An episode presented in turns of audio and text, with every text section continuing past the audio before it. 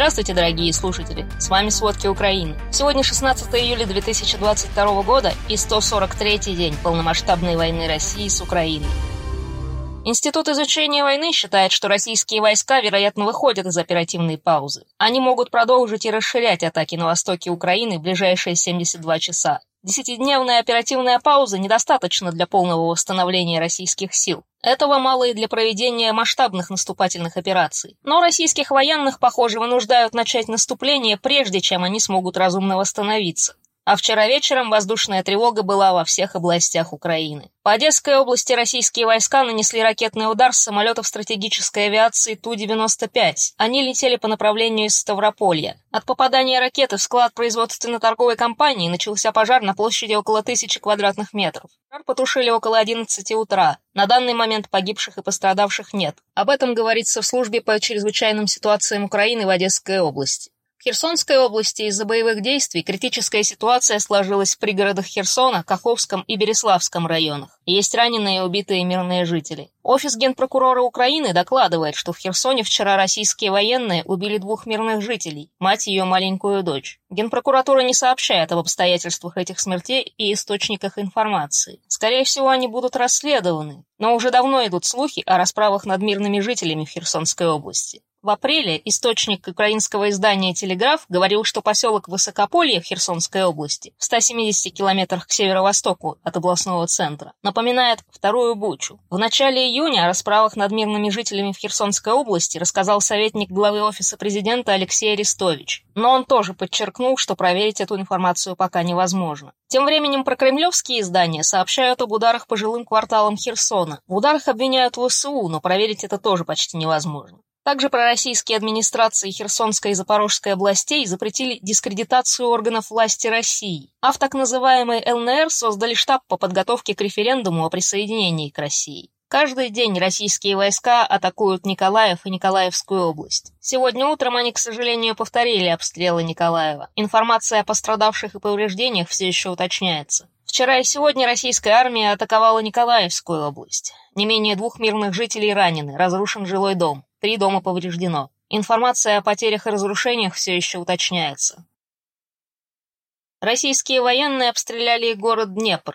Глава Днепропетровской областной военной администрации Валентин Резниченко сообщил, что в результате удара известно о трех погибших. По последним данным, 16 человек были ранены. Погиб водитель автобуса одного из городских маршрутов. Сгорели еще две машины, 10 повреждено. В жилых домах поблизости выбитые окна и двери. На промышленном предприятии начался сильный пожар. Сильно обстреляли и Никополь, город в Днепропетровской области, в 120 километрах северо-восточнее Днепра. Из-под завалов уже достали тела двух погибших от сегодняшних утренних обстрелов. Об этом сообщил глава Днепропетровской областной военной администрации Валентин Резниченко. Одна женщина ранена и находится в больнице в состоянии средней тяжести. Российская армия ударила по Никополю из града. По подсчетам, 53 ракеты российские военные выпустили по жилым домам.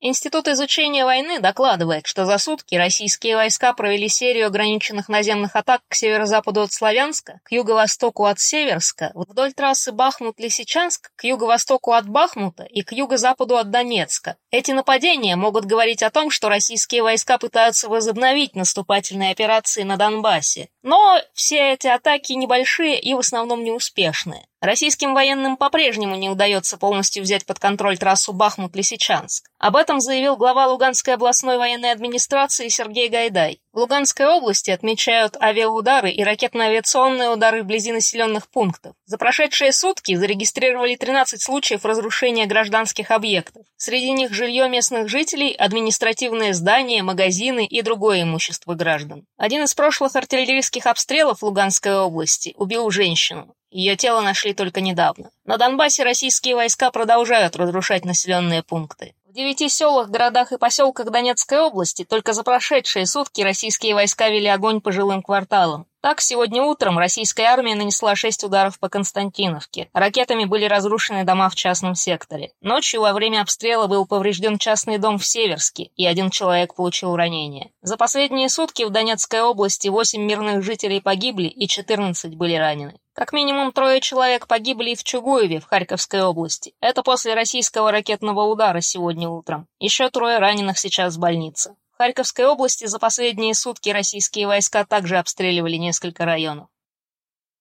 На севере Украины, в Сумской области, один человек был убит и несколько получили ранения от атаки российских сил. Сначала российские силы открыли минометный огонь по районам области, а затем начали обстреливать артиллерией. Из-за обстрелов один мирный житель погиб, и семь человек были ранены. Также вчера в Сумской области автомобиль с двумя гражданскими взорвался на мине. Один человек погиб, другой госпитализирован. В Черниговской области ночные обстрелы обошлись без жертв и разрушений а приграничное российское село Дроновка попало под минометный обстрел со стороны Украины. Об этом заявил губернатор Курской области Роман Старовойт. Повреждены 12 многоэтажных домов, школа и ПТУ. Также повреждена линия электропередач, сейчас ее чинят. В окрестностях Киевской области, к сожалению, продолжают находить убитых мирных жителей, даже спустя несколько месяцев после отступления российских войск. В лесу около седла Сдвижкова нашли могилу с самодельным крестом. Она расположена недалеко от прежних позиций российских войск. Об этом сообщил начальник полиции Киевской области Андрей Небытов. Мужчине было примерно 47 лет.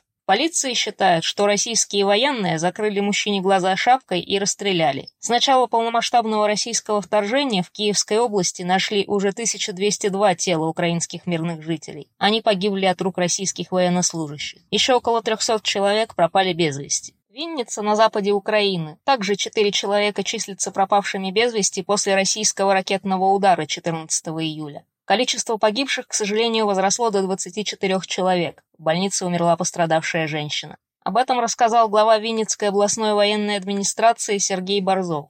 68 пострадавших продолжают лечиться, среди них четверо детей. Напомним, утром 14 июля российская армия ударила ракетами по центру Винницы. От атаки загорелись дома и машины. Этот город считался безопасным для мирных жителей. Туда приезжало много беженцев. Представители так называемой ДНР заявили сегодня об обстрелах с украинской стороны. Прокремлевские информационные агентства передают, что были обстреляны несколько районов Донецка. Погибли четыре человека, еще четверо ранены. Также представители так называемого ДНР рассказали об обстреле Горловки в 40 километрах севернее Донецка из минометов и до Кучаевска в 30 километрах южнее Донецка из Града. О последствиях обстрелов этих населенных пунктов не сообщается. Украинские блогеры пишут о том, что представители так называемой ДНР и российские военные размещают склады с вооружением в жилых кварталах. В то же время в так называемой ДНР и ЛНР российские военнослужащие массово отказываются воевать в Украине и расторгают свои контракты. Первые 150 из них уже вернулись самолетом в Бурятию. Об этом сообщила глава фонда «Свободная Бурятия» Александра Гарможапова. Но многие отказники пока остались там. Мать военнослужащего из Бурятии сообщила, что после рапортов ее сына Ильи Каминского об отказе воевать в Украине его могли отправить в СИЗО-1 в Луганске. Ее обращение опубликовала Александра Громожапова. По словам матери, вместе с ее сыном воевать отказалось очень много бойцов. У них до этого забрали документы под предлогом того, что они могут попасть в плен. Военнослужащих, которые написали отказ от военных действий, разделили по группам на 8-10 человек и отправляют в СИЗО-1 Луганска. По ее словам, у них забрали телефоны, и они не могут связаться с родственниками. А Бюро по демократическим институтам и правам человека ОБСЕ вчера призвало к расследованию смерти подданного Великобритании Пола Юри. Он погиб в плену боевиков так называемой ДНР. Ему было 45 лет, он попал в плен в апреле и скончался пять дней назад. В Интернациональном легионе обороны Украины уточнили, что он не был в их рядах и не воевал. Британец был сотрудником гуманитарной организации. Так называемые ДНР сообщили, что Пол умер из-за диагнозов и стресса. В апреле украинская генпрокуратура возбудила уголовное дело из-за исчезновения двух британских волонтеров, среди которых был и Пол Юри. В организации Presidium Network, которая занимается гуманитарной помощью в зонах конфликта, рассказали, что волонтеров задержали при попытке эвакуировать семью беженцев. В то же время США пытаются не допустить того, чтобы Россия закупила иранские беспилотники, а российская делегация по меньшей мере дважды посещала аэропорт в Центральном Иране за последний месяц. Целью обоих визитов было изучение боевых беспилотников, которые могут нести высокоточные ракеты. Об этом заявил советник по национальной безопасности Джейк Салливан. К своему заявлению советник приложил спутниковые снимки иранских беспилотников от 8 июня. По словам Салливана, российская правительственная делегация во время визита в Иран смотрела аналогично долгосрочные модели. Официальный представитель США заявил CNN, что растущее партнерство между Ираном и Россией является примером того, почему США необходимо сохранять свое присутствие и влияние на Ближнем Востоке. Несколько дней назад стало известно, что Иран готовится предоставить России до нескольких сотен беспилотников. Но недавно министр иностранных дел Ирана опроверг эти заявления и сообщил, что Иран не будет помогать ни одной из сторон конфликта. Учения российских военных с беспилотниками, по словам Салливана, могут начаться уже в конце июля. А Европейская комиссия поддержала предложение введения нового седьмого пакета санкций против России. Также Еврокомиссия предложила продлить эти ограничительные меры до января 2023 года. Среди прочего, санкционный пакет предусматривает запрет на импорт российского золота и экспорт в Россию передовых технологий. Об этом говорится в официальном сообщении Еврокомиссии. При этом в ЕС утверждают, что санкции никаким образом не затрагивают торговлю сельскохозяйственной продукцией между третьими странами и Россией. Теперь новый пакет санкций должен быть согласован государствами-членами Совета ЕС.